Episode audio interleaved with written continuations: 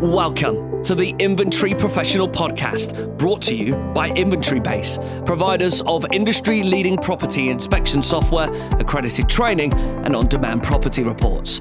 Join us as we discuss the latest news, legislation, and all things property, hosted by our very own inventory expert, Sián Hemming Metcalf with regular special guests, listen in to our open and honest discussions about the role of the inventory professional and how to navigate through this ever changing, fast paced industry. Welcome to the Inventory Professional. I'm Sián Hemming Metcalf from Inventory Base Academy, and I'm really pleased to be joined today by Matthew Hooker, who's the co founder of Ome, um, but also with a Hamilton Fraser hat as well, Matthew. Thank you for inviting me. No, I'm really How are you? that you could come. I'm great. I'm really good, thank you. Yourself? Yeah, keeping busy, keeping busy. Oh, yeah, definitely. I think it's certainly starting to get busier now, isn't it? Now that the lockdown's starting to ease up a little bit.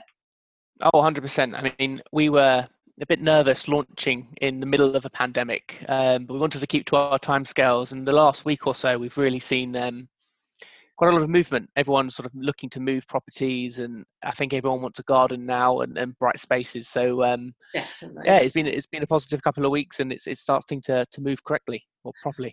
No, no, I, I totally agree. Um, um, as we were just talking to uh, with each other just beforehand, I was out myself doing inventories this morning. I'm still hands on, so it's great because that way then I know what the market's doing, I know what properties are looking like, and I can get a really good feel for how things are progressing. Mm. We're certainly seeing the numbers starting to come in job wise, not to the same kind of level we would normally get this time of year. That's not going to happen, but we are starting to see movement, which is really, really good. Positive So- trends. Yeah, yeah. So we just launched um, during the pandemic. Explain to the listeners what Ome's about. Who are you? What does Ome mean? Yeah, so uh, I'll start with the Ome meaning. Um, we, we're essentially um, we want to be a comfortable lifestyle brand as much as it's a rental brand. So uh, very often you'll have a conversation. It's I'm going home. It's not going home. Queen's English.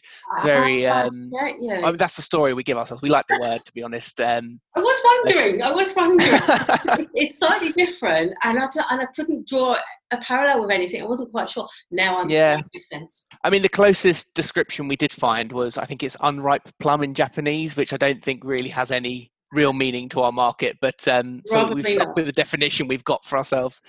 But um, yeah, so we are, um, for want of a nutshell description, um, a deposit replacement.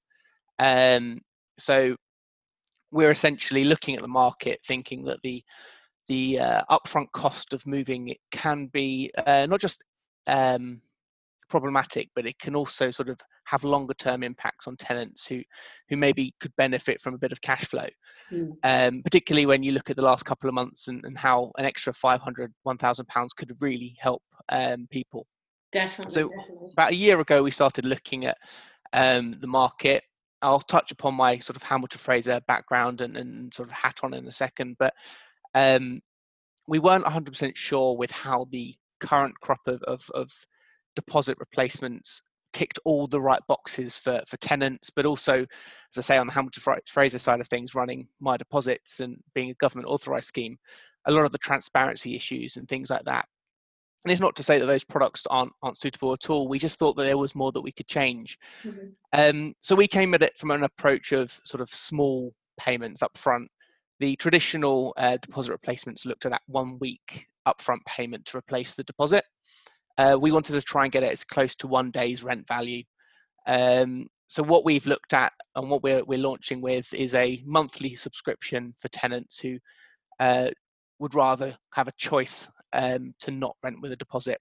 Mhm. So whether that be a 5, 10, 15 pound uh, membership, they pay that over the course of the, the tenancy. And then at the end, um, as you'll be aware in the inventory world, if there's any damages or the condition isn't quite the same, then they just pay for those uh, fixes or, or outstanding bills, whatever the case may be. So it's really just trying to build upon current deposit practice, but with tenants and landlords so used to custodial deposits now where they're not even holding the money, it made sense to potentially just remove that aspect of the product altogether and and, and have tenants be able to move in a little bit more comfortably. Yeah, because there's a lot of money to be held in the deposit schemes that literally mm. just don't do anything. And certainly, when I talk to tenants, um, in the main, they, they they do treat the properties well. They do look after them. They do want their deposits back. But it's yeah. such a huge amount to to you know to to mm. um, come up with initially before you move, and also it's that move between properties and yeah, it's not just moment. the one deposit. Yeah, exactly, exactly. I mean, we're, we're seeing people move from maybe bigger houses down to smaller ones because of cash flow, because mm-hmm. of you know, the impact of where we are with COVID nineteen, etc. But also um, the fact is that you know they're trying they're, they're, changing maybe because of jobs. Again, that's a tra- quite a transient market at the moment, or just because they want to change of scenery. Um, but to be able to then port that amount of money, that big amount, mm-hmm. you know, between um, properties, really, really difficult. So I can definitely see where the benefit is. Yeah, well, we we, we um, did a bit of research um, with the My Deposits um, database we had, and the last 12 months has seen about the average deposit being around £1,300 or £1,299 or something like that. Mm-hmm. So you've got that upfront payment, but then you've got another £1,299 stuck in between. So it's actually two and a half grand you're talking about, if not more, um, just to move property. And that's without the first month's payment up front and any moving costs you've got and furniture being shifted or buying new furniture. So it's really just down to that cash flow. We were never about um, oh, don't pay your deposit and go on holiday or buy a brand new sofa here. Or that. That's just not really the atmosphere or the uh, practices that we want people to be looking at. It's not about stretching yourself. It's just about managing the money in your way. And ultimately, it's just down to a choice. Um, not just for the tenants at the end of the day, it's also down to the landlords um, or agents do I want to be managing a deposit, someone else's money when I've got to pay for client money protection? Do I want to worry about missing that 30 day payment, um, 30 day protection period by one day? Especially um, fines involved with that as well. Oh, exactly. I was speaking to um, a letting agent just the other week, and she was saying that they learnt the hard way um, how to make sure everything's in order. She was um, she she registered the deposit, she gave the documents, she did everything she needed to do, but missed that payment, actually paying it into the scheme by one day. Wow. And despite showing the judge that she'd done everything she needed, or the branch had done everything that they needed to do, they still issued the three times maximum three times deposit fine. So it also it, the deposits can they are great. Don't get me wrong. It is a it's probably the best way of managing trust between two two parties, but the finances involved and the the onerous angles to it can suddenly start to make it a little bit um, complex. So we just wanted to take out that complexity and offer choice to everyone in the market um, in, in in what we would regard as the the right way.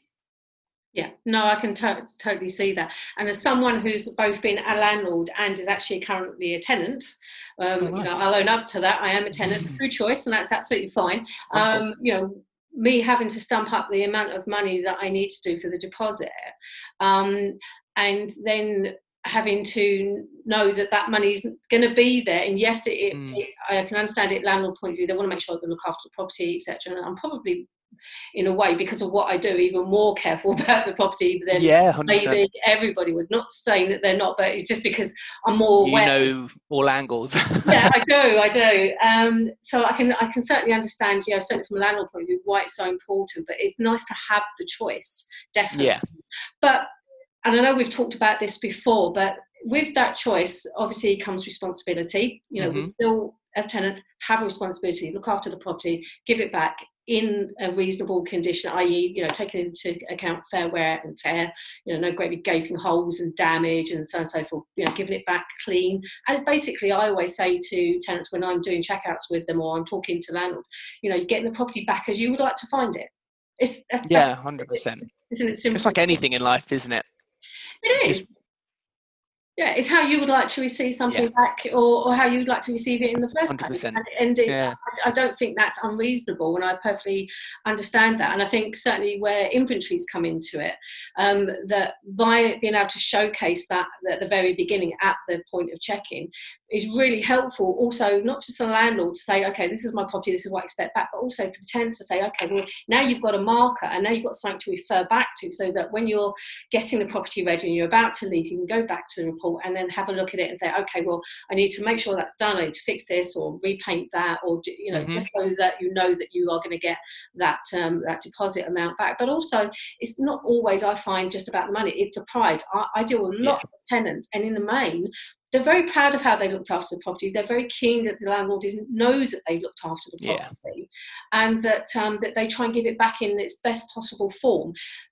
One to get the money, but two because they it makes them feel good. It makes them feel like you know this is how I would like someone to treat me if I was, you know, I was a landlord. Um, so yeah, hundred percent. There's a lot to be said think, about that.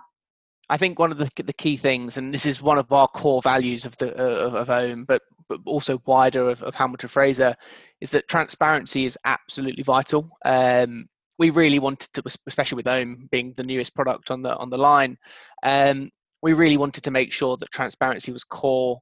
That um, we used objective language, and, and it wasn't a case of, as you say, winning and losing. That's where pride and ego gets in.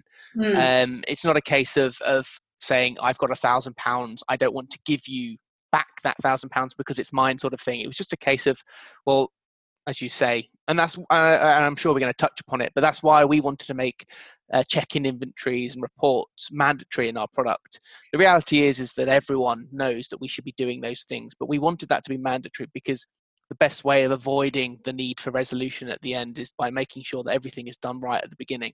Yes, and I totally agree. Yeah, definitely was going to ask you that as, as almost like the next question because it seems to be at the moment, yes, everyone knows that they're a good idea. It makes sense. Mm. You need evidence in order to be able to effectively go to a dispute, potentially go to a court, or even just between two parties, you know, having a conversation. You need 100%. something to use as a basis to say, yeah. this is how it was, this is where it how it is now, these are the changes, and what do we need to do about them. Um, but again, I don't find that um, other deposit schemes really seem to be really pushing like you are to make them mandatory, to make them part and parcel of your effectively evidence bundle. So, because mm. you need to think about it, you're going through the whole tenancy, you're, you're, you're, you're starting up an AST, you're doing the reference checks, you're taking deposits, potentially um, you are making sure that that person is someone fit and proper to both be living in the house same as you do for a landlord making sure that they're fit and proper to be a landlord as well and then you go through all that process and some people will have an inventory and some people won't because as we know it's not a legal requirement mm-hmm. Um, in funny enough, in South Africa it is, but here oh, it's oh, wow. not. But it, it, like you said, there is a bit of an expectation that you should have that because how do you evidence? But the fact that it's not a requirement always says to me, well, why not? Because it's the one document that potentially could make or break a dispute in regards to the, either the landlord's favour or the tenant's favour, in as much as it, you know, showcasing what what's happened with the property. Um, but it's never looked at that way, and I, I never yeah. understand that. So why is it that you're going down that route? Why are you wanting it to be mandatory? Well, I think one of the things is that that, that we can, um, if that makes sense, because um, with the traditional cash deposit protection schemes, they are very much um, prescribed their um, rules and regulations by the government. So they've got to be catch-all and allow all disputes to come in and that sort of thing. So we can play around a little bit because because it's not a sort of a prescribed approach from the government. Um, but more more so because, and it's definitely not the the be all and end all with a, an inventory because there is going to be a lot of other things that that come into a dispute at the end of the day. It's not the the golden bullet, but it's definitely a really key part of the the arsenal of a landlord or agent, um, and indeed the tenant actually going into a to a say a resolution at the end of the process. But the reason why is because when you look at say my deposits, and it'll be the same for all deposit schemes. When you've got that document at the beginning of the process, um, as you say, it can be the make or break um, piece of the, the, jigsaw at the end of the day. It can be the bit that says to the adjudicator, this is the condition of the property alongside the, the AST to say what the responsibilities were. Mm-hmm. Um, this is how we expected it to come out, or at the very least, near as possible with fair wear and tear and all those different bits. And I think um, from our perspective, and I, I mentioned it a sec- second ago, resolutions, disputes, whatever you want to call them, they, they, they, they're won or lost in the first part of the tenancy, in my opinion, um, because you've got to show that condition. And uh, at uni, I studied law, and, and at the end of the day, adjudications are just an alternative to, to court. And when you, you study law, you get told that you've got to look at all the evidence you've got to look at what was expected and what actually happened and at the end of the day if you didn't do what was expected of you did it cause someone else's loss.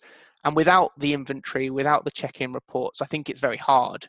Yeah. um, and at the very least i think um, if you compare it to other aspects of life so renting a car or buying a new car actually for that matter um, i've recently purchased a new car and i couldn't deliver it couldn't pick it up um, because it was on the first day of lockdown. So i've had to wait two months it's been sitting there in the the forecourt and when we got there i just wanted to make sure that everything was was okay because actually am i picking up what i expected i was picking up?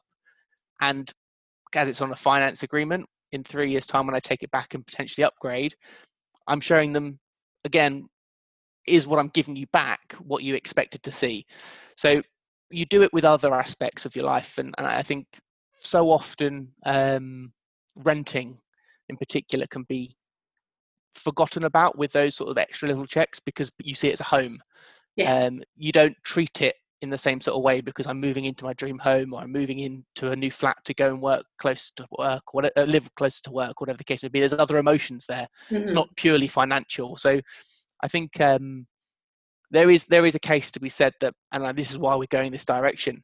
Mandatory inventories um, just open up the transparency early on and, and start that process from the beginning. I think that makes perfect sense. And again, you know, if I put my landlord hat on and if I put my tenant hat on, it all makes absolute perfect mm. sense. And to me, it, it, it ties in the whole of the evidence bundle because then there's no gap, so it's very clear. And like you said, if you do end up with dispute, then you, like you said, you've already got all the information you need. It's then about that mediation, isn't it? Is it then about 100%. saying, okay, what can we do about the situation? How can we potentially come to an agreement that everybody's happy with? Um, and if it's based on fact, uh, and not subjective evidence mm-hmm. um, because it's clear, it's in front of you, it's written, it's dated, it's pict- pictured or video, depends on how it's done. Um, it makes all the difference because then it's not really in dispute because it's there. It's tangible. Yeah. Whereas if you or I would just kind of say, well, the property was, was a really good order, and you would go, great, lovely, but how do you know and how do I know? How can I see that? If you haven't got a report, you don't have that. No, 100%. And I think a lot of it also comes down to that emotion as as we were mentioning just a second ago, because the the vast reality is that the majority of landlords aren't doing this as their day-to-day um, career. It's it's it's um, inherited property or a pension or uh, another opportunity to to sort of improve their own wealth, and uh, and and I think sometimes there is that emotional element from a landlord as well. So um, being able to set the stalls out and identify a valuable object or a brand new carpet or um, it's the same reason why you get a receipt at the end for, for works um, to put things back. Mm. It's about that value, that objective value. Uh, a chair to me could be worth a thousand pounds, but actually in reality, I can go to IKEA because it was a fifteen pound chair. It, it's it's about the objective value at the end of the day, and I think sometimes a document that sets the stall out and sort of evens up the playing field, let's say, is not just beneficial for a, for a landlord, but equally it is that transparency that the tenant knows what to expect in the tenancy, and sometimes that's almost the most important bit. Actually, you're setting the expectations early for everyone. Very much so, and that's something I definitely have a conversation with with tenants when we do check-ins. We say exactly that, and I always say when I'm uh, working with clerks and training them is you know take the emotion out of it. It's what you can see, what's there, where it is, to what extent it exists, and then you evidence that. And then that means then it's all factual. Whereas as a landlord, when I had my own property, it's my property. So of course then I've got an emotional attachment to it. Mm-hmm. I family home, and therefore I think about it differently. Whereas an inventory clerk will just look at it as a property. So, you know, does it have walls? Has it got doors? Are there damage? Yeah. You know, can I showcase this? Showcase this, um, and not opinion. It's all based on factual evidence. I mean, I know we can go from subjective to objective depending on the mm-hmm. pictures mm-hmm. you've got, but it's knowing how to do that and then looking at it quite dispassionately. I, have walked around properties with landlords before, kind of, you know, dictating the room and, mm. and, and, the property, and the landlords had to leave because I'm pointing out all the faults, and they're like, "Oh my god, this is my this is my pride and joy." You know, it, yeah. absolutely brilliant, and and it does look absolutely brilliant, but it does have flaws. It, you know, every property does, no matter whether it's new or old. And but it's not a case of us doing that because we've just been downright awkward on trying to make a point. We're doing it because if we can see it, then the tenant can see it. Therefore, the tenant has to see it to be able to understand it, to be able to then mm-hmm. look after the property and then give it back. Because without that, they're not going to know. Exactly, and, and and sort of the point of an adjudication as well. Um, going back to sort of it as a replacement for court, it's it's essentially uh, the awards that an adjudicator can come, uh, give out. I'm not a, a, qualified lawyer, so I might be slightly wrong in my my terminology, but it's essentially damages that you're you're issuing out. Mm. It's not a, a, sort of a claim. It's not an insurance sort of new for old. It's essentially saying to the landlord or the tenant, whichever way around it ends up being, um, had the contract been f- fulfilled, i.e., you looked after the property, or you didn't do this, or you didn't do that, whatever the case may be, where would that landlord be financially, and would they have had to replace that chair, or would they have had to fix that window, and those sorts of things? And that that's kind of the point. You would never go to court without all your evidence and your, your house in order. You would only go to court with the evidence, and you'd only go and use a court if you think you could win at the end of the day. Yeah. And I think that's that's the point although I shouldn't say win actually, because that's that's also again, but going back to the ego and the terminology, I guess. but uh, but the point being is is that you would only ever go with with evidence that would help help your case. I, guess. Is yeah, the... and I don't think anybody really wants to go to court. I don't think anybody really wants to go to dispute, but hmm. sometimes mm. it has to be done yeah, because maybe one party doesn't agree with the other. Mm-hmm. You know, it's not necessarily fault per se. It's it's, it's about just the, the agreement just not yeah. there. Um, but I think you're right. If you've got all the information, then it helps that process, and it potentially gets you to the point where you can get agreement, because you it's very difficult to dispute the facts if they're physically in front of you, i.e., the report, pictures. Oh, 100 percent. If it's yeah. done correctly with that in mind and looking at doing you know uh, sorry and having mandatory reports one things that i does irk me and i know we've spoken about this before previously is the fact that we're completing the reports we're providing them as part of the dispute process you know often through the agent or for the landlord but the feedback the working with the inventory clerks doesn't really tend to happen with any deposits. Mm do you as Ome have any, any kind of um, thoughts about whether that is something that you want to do you should be doing or you're going to be working to? Because i certainly think focus groups would be very beneficial because clerks are doing it on their side. We know what works we know why we're putting mm-hmm. it in and what's required but what we don't know is from the dispute services what you need from us because we see case studies, but they're never specific. And, I can honestly say, in the thousands, and I can say this thousands, thousands of reports I've personally done, feedback has been zero. Yeah, no, well, this is the thing. And I think um, for me, I see uh, an inventory report a bit like a reference um, for a tenant. So if we take Ome, for example, we, we ask that there's a minimum referencing criteria of a tenant because, again, it's that risk element. It's um, is this tenant, and going back to affordability, it's not an affordability issue. It's it's cash flow. If the tenant passes the reference, we know that they can afford the property. Mm-hmm. Therefore, it's just about choice of, of managing money. And, and the same with with a, uh, an inventory.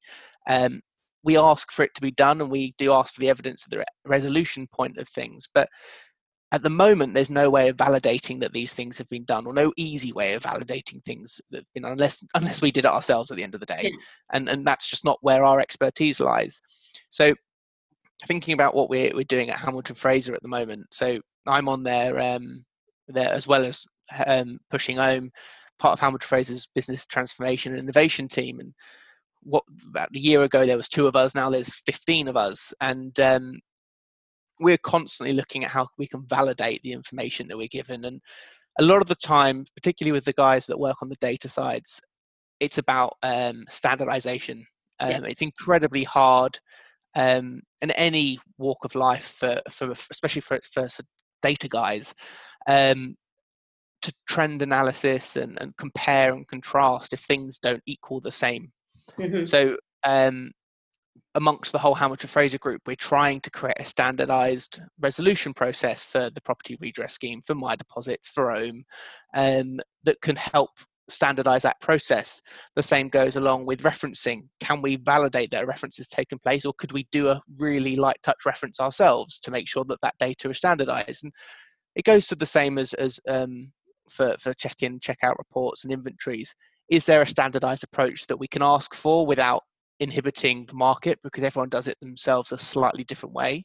Or is it case of hoping that a standardized approach comes out. I, I don't know whether hope is the right phrase, but no, I think hope you, is the right phrase. Yeah, exactly there's a lot of discussion about standardization but there's i don't see much movement um, mm. and i know from my point of view it's something i'm working towards and i'm trying to get the market to be even if we had like a framework even if we had a kind of like a go to this is the kind of information we want to see mm. uh, and and not necessarily format because format is very uh, different to the individual to the provider etc but certainly have it so that you have certain set sections and subsections that you want to see that you that you as the uh, the company or the dispute service that would deal with um, this dispute should it go forward would have and need to be able to make a decision. So what does that look like? You know, do you mm. need your health and safety section in there with your smoke and uh, alarms in there? Do you need a section in there in regards to things like blinds? You know, has the right kind of blinds been put in? Do they conform to the right standards? Has things like a, a, a Legionnaire risk assessment or fitness for human habitation been done because that mm. then kind of helps towards that evidence of whether the property is fit and proper to be first of all rented. Then if it is rented then you've got the inventory. Say well this is the condition this is how it looked and then what it looks like at the end and you've got that complete timeline of, of, of the actual tenancy. But for me certainly as a provider if i knew what the deposits services needed from our reports in regards to even just like the general information mm-hmm. you know i need the smoke alarms i need um, certificates um, i need the rooms broken down into a, B, and C components, then we would have a way of understanding, well, this is how we then need to format our report. So we would create that framework so we could then come back to you with that report and then you'd be able to use it better. But also, I think it would be very useful to have better feedback not so much in case studies because you know unless they're specific to you you can, you can learn yeah. a lot but you want I, I want to know if I submit a report and it either wins or or say not wins out of it. I'm learning.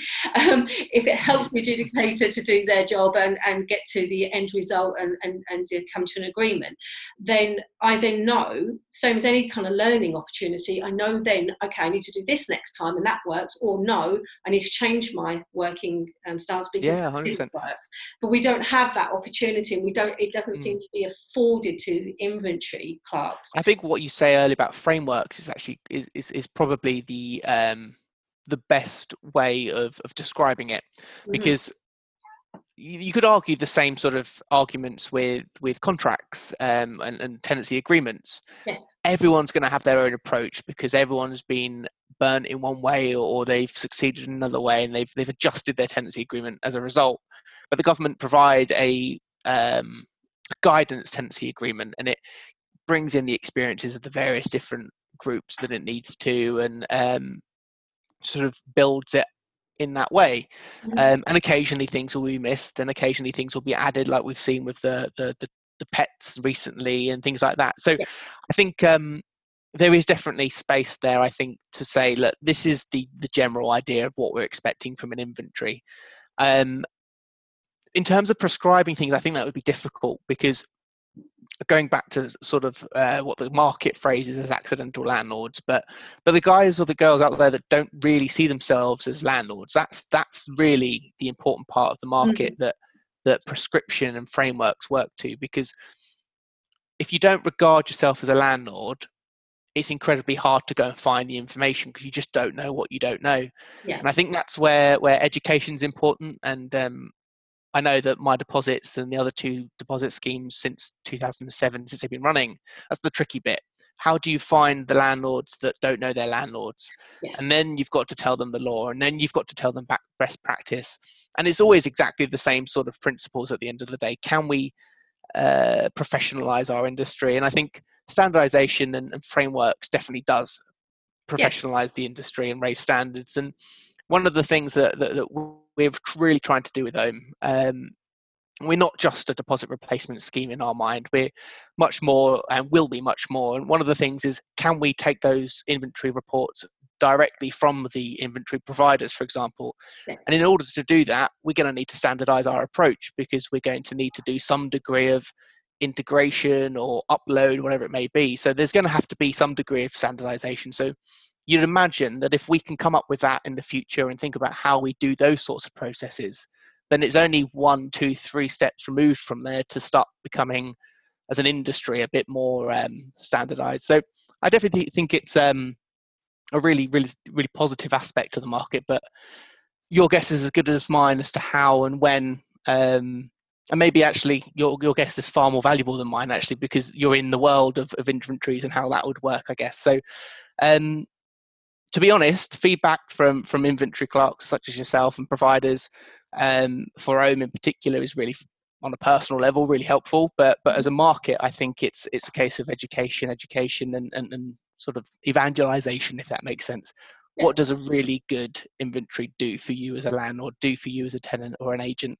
I guess. Yeah, it's the doc. Yeah, absolutely. No, I totally agree. I mean, I think framework is definitely the way to go. Um, not necessarily like pre-described, but certainly a better understanding of mm. what it should contain or could contain, and also the reasons why. Because yes, the benefits. Often, yeah. yeah. Often when I'm training people, um, we'll, we'll, we'll discuss as to why certain certain items are described and, and how they're described, etc. And, and often questions like, why are you doing that? And there's got to be a reason for it. You can't just do it. There's pointless yeah. wasting everybody's time, and it does, doesn't help. But if you explain it and it, and it has an end result, it, it helps or, or it helps build that understanding, that information, that learning. Then then it's all valuable. I think certainly from my personal point of view, um, you know to be involved in that side of thing would be very very useful and i think certainly uh, Ome and deposit services as a whole could really do much better if they involved mm. You know the industry much more talk to us because we're out there doing um, yeah and, no, agree. and I, I, used to do it when i was working with the prison service years and years ago um, and we would do case studies on probation reports and case studies on on, on um, certain aspects of those and by doing that by having focus groups by feeding back individual um, kind of understanding and, and approaches, it helped us actually formulate where we then, then needed to go for the next steps to make this, the service better, make yeah. it um, easier to understand and easier to implement. And it's exactly the same premise. Yeah, no, I agree. And I, I mean, my uh, my colleague Nick, he's our co-founder, and, and he'd hate me for saying this, but he's a real sort of um, stickler for for say good design and and, mm-hmm. and purpose. And one of the things that we constantly ask ourselves when we're say designing a process for Ome is is what's the purpose of this button? What's the purpose for that? Yeah. To text or whatever the case may be. If it doesn't have a purpose, get rid of it. Yeah. And when it comes to, um, as you say, frameworks for, for inventories or frameworks for anything, quite frankly, what's the purpose of why we're asking that? So when we're looking, we're asking a question for a tenant to sign up. Is that question actually going to help them? If mm. not, take, get rid of it. And and it comes to the inventory. Is taking that photo or is it having that format or whatever the case may be? Is it doing that way going to help the end result? And if not, get rid of it. But if it is, standardize it. Or if it is, enshrine it in that process. And I think, from my perspective, that that um, that approach is something that we're really trying to push into everything we do at the moment. So uh, asking for check-in reports. Why do we do it? Or because we know with mydeposits that, quite frankly, most of the time there's an inventory, it's a lot easier. So mm. it's a lot easier from our perspective, and obviously time at the end of the day equals money and it equals resource. But from a landlord and from an agent and from a tenant's perspective, that evidence at the end of the day just creates a fairer, more positive outcome. So that that's that's why we go from that that purpose perspective, I guess. I totally agree with that. It, it builds that understanding and it also creates best practice as well. And, mm. and, like you're saying, if you think about it, every single thing that we have or we do all has some kind of framework or process behind it.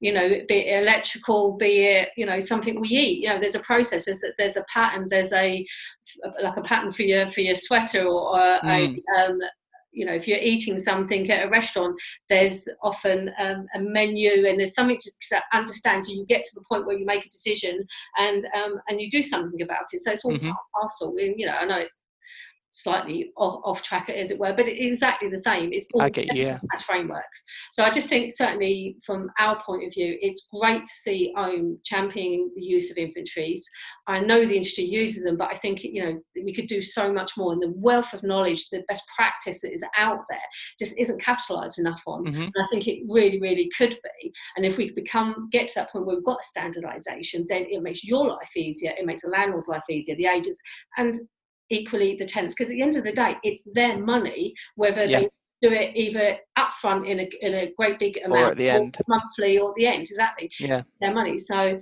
if we can do it so it's fair and easy for them to understand it, but it still showcases all the information, it's got to be a really good thing. Oh, 100%.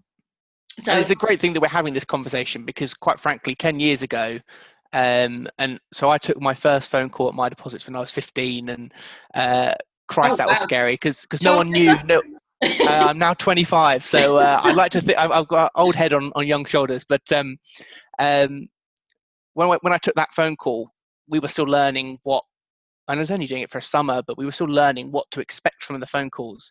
And then, like you talk to the adjudicators who were there now, then and are still there now, and again, they didn't know what they were looking at at the time because they would get contracts on the back of a napkin and they would get envelopes where someone's just picked up something and written down what's in the property. If you look at what's now coming through, it's incredible how 10 years has, has made such a difference. And you look at then in the next five, 10 years, and particularly with um, with the pandemic we're in and sort of the speeding up of technology and things like that, you do wonder actually what's the conversation we're going to have in 10 years' time? Again, are we going to be talking about um, standardization? Hopefully, probably not. Um, we're probably talking about the next thing. Is it, I don't know, a big database of inventories and who knows what we're talking about? But there's always those milestones. And I think at the moment, the milestone for inventories is is knowing what to expect, knowing what to do. Yeah. And as a consumer, a tenant, or a landlord, or an agent, why I am doing it, as in why mm-hmm. is it beneficial? What will I gain out of it? Because I imagine probably one of the things that you get challenged is, or I know that my tenant will look after them. I've referenced them. Why will I need to bother with an inventory? That sort of thing. So, yeah. Um, I guess again, education and evangelization. What actually is the benefit of an inventory? Why am I doing all these extra processes? And then over time, that will start to, to filter down into the uh, as we say, sort of almost the the hobbyists. I think you mentioned it earlier, the landlords that don't see themselves as landlords. Yeah, absolutely. I mean, we've I, have had loads of those kind of conversations. You know, why am I going to such detail? Um, you know, why do, does it need to be? The property's fine. It's you know, mm. look after it. It'd be okay. And it's like, well, yeah, but what happens if it's not okay? And what yeah. happens if we don't give you that bit of information and we haven't done it properly? And then come the end, it all goes a bit wrong and then you're looking to us, he goes, well, you know, we, we don't have the, the, the, uh, information there for you because you didn't want it, and now you do. But the trouble is, then it's going to go, yeah, but that's great, but I haven't got any parallel to draw it from. I've got no starting point. You know, there's no inventory. Um, yeah. So yeah, I've had loads of conversations like that. But I think sometimes it's because it's not until you actually go through that process, or in some respects you've had your fingers burnt. It's it, you don't yeah. really understand it. I think in the main everybody does but I do think, like I said, the framework needs to be there. I think there certainly needs to be a little bit more conversation being had. Certainly, with you know, we're doing it, so we know what, mm-hmm. how things work and what they should do. And if you're then telling us, well, this is also what I want to be able to adjudicate to make it better, make it fairer, we can meet in the middle, and yeah, then we, have got the the, the the, the tools to be able to get all that done uh, and and done properly. No, I, I 100% agree. 100% agree. So, what's next for Ome? Uh, is anything else coming up on the horizon? So, we've just launched our um, our tenant helpline. Um, yes, I saw that. That's amazing. That was no, thank you. That was very much down the line um, from our perspective, but we had the, the, the frameworks in place. Frameworks, the, the same terminology. We had the um, all the plans in place for this, and when when COVID did take um, a bit of a hit on, on the tenant lifestyle and questions such as furlough and even bereavement. We thought that bringing this um, helpline would really help. We cover sort of legal and debt advice, but even down to sort of physical and mental health advice and uh, counselling and things like that. So we thought it's actually quite a simple thing for us to, to bring forward in terms of what we're planning. So we've chucked that straight in. Any tenant that downloads the app, regardless of whether they're using our membership or not, will be able to um, have access to that. That was sort of the, the least we could do, I guess. Yeah. Um, the, the, the rest of the roadmap at the moment is very much feedback and sort of improving what we've got, but we really want to start looking at those broader lifestyle um, elements from a tenant's perspective. So, is there a way? I mean, everyone knows about rent recognition and open banking and things like mm-hmm. that, but can we put that in a place where that suddenly becomes a no-brainer? Uh, can we help landlords with their referencing? Is there ways that we can automate some of the the inventory processes, as you say, bringing it straight in from a from a provider? They're the things that are on our mind. Whether there's a solution out there, I don't know yet. But um, I, I've actually I could talk to you about that. I've definitely got a solution. That'd be great, yeah. And, and and again, also talking about sort of the upstream. So mydeposits, Hamilton Fraser broadly, we're really good at that. We'll, we'll, we'll tip our hat and say we're really good at the downstream process, the end of tenancy, the adjudications.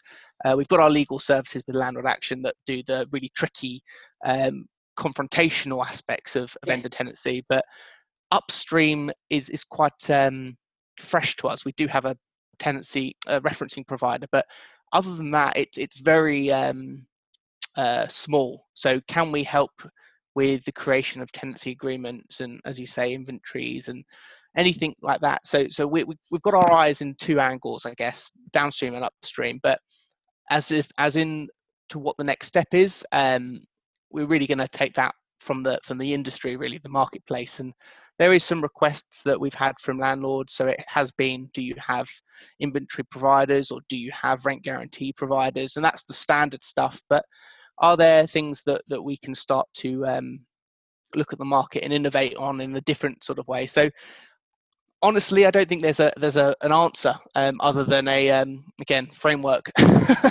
listening. But, but but when you think about it, again, it goes back to what we were saying earlier on. Everything is born out of a framework, isn't it? Yeah. You know, because we we need to know where we are now, where we need to go, and how we're going to get yeah. effectively. Exactly. And I think certainly this current situation with the pandemic innovation has really come to the fore. I mean, mm. certainly from our point of view, from Inventory Base Academy and Inventory Base point of view, you know, giving tenants the ability to do their own interim inspections, um, because obviously we don't want to go in their home, we don't want to put them at risk, we don't want to be put at risk. We yeah, exactly. comfortable. So giving them the ability to be able to do a report that is based on the fitness of human habitation markers, to be able to upload it, put their comments on, give their pictures, etc., all in the comfort and safety of their home, but still then giving that understanding to the landlord, to the agent that the property is okay, or something needs to be happening in regards to maintenance. Mm. You know, we wouldn't have thought about that. You know, six months yeah. ago, we just wouldn't. And and if you look at things like you know the, the viewing online now, we, we using Zoom, we're um, doing video um, viewings, etc. Yeah everyone's pivoting, everybody's innovating. So I think, in a way, and we, we touched on this just before we started the, this podcast, is the fact that as much and, and as upsetting and, and as difficult this whole situation has been, it, there has been some positives out of it. We, oh, we've come yeah. together as people, businesses, we're helping each other much more than we ever did before.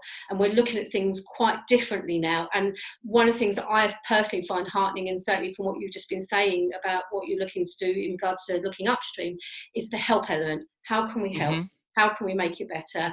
You know, what can we do to, to, to make that whole transaction as easy as possible so everybody feels supported, everybody feels on the same level playing field. It's not an us and them anymore. Yeah, exactly.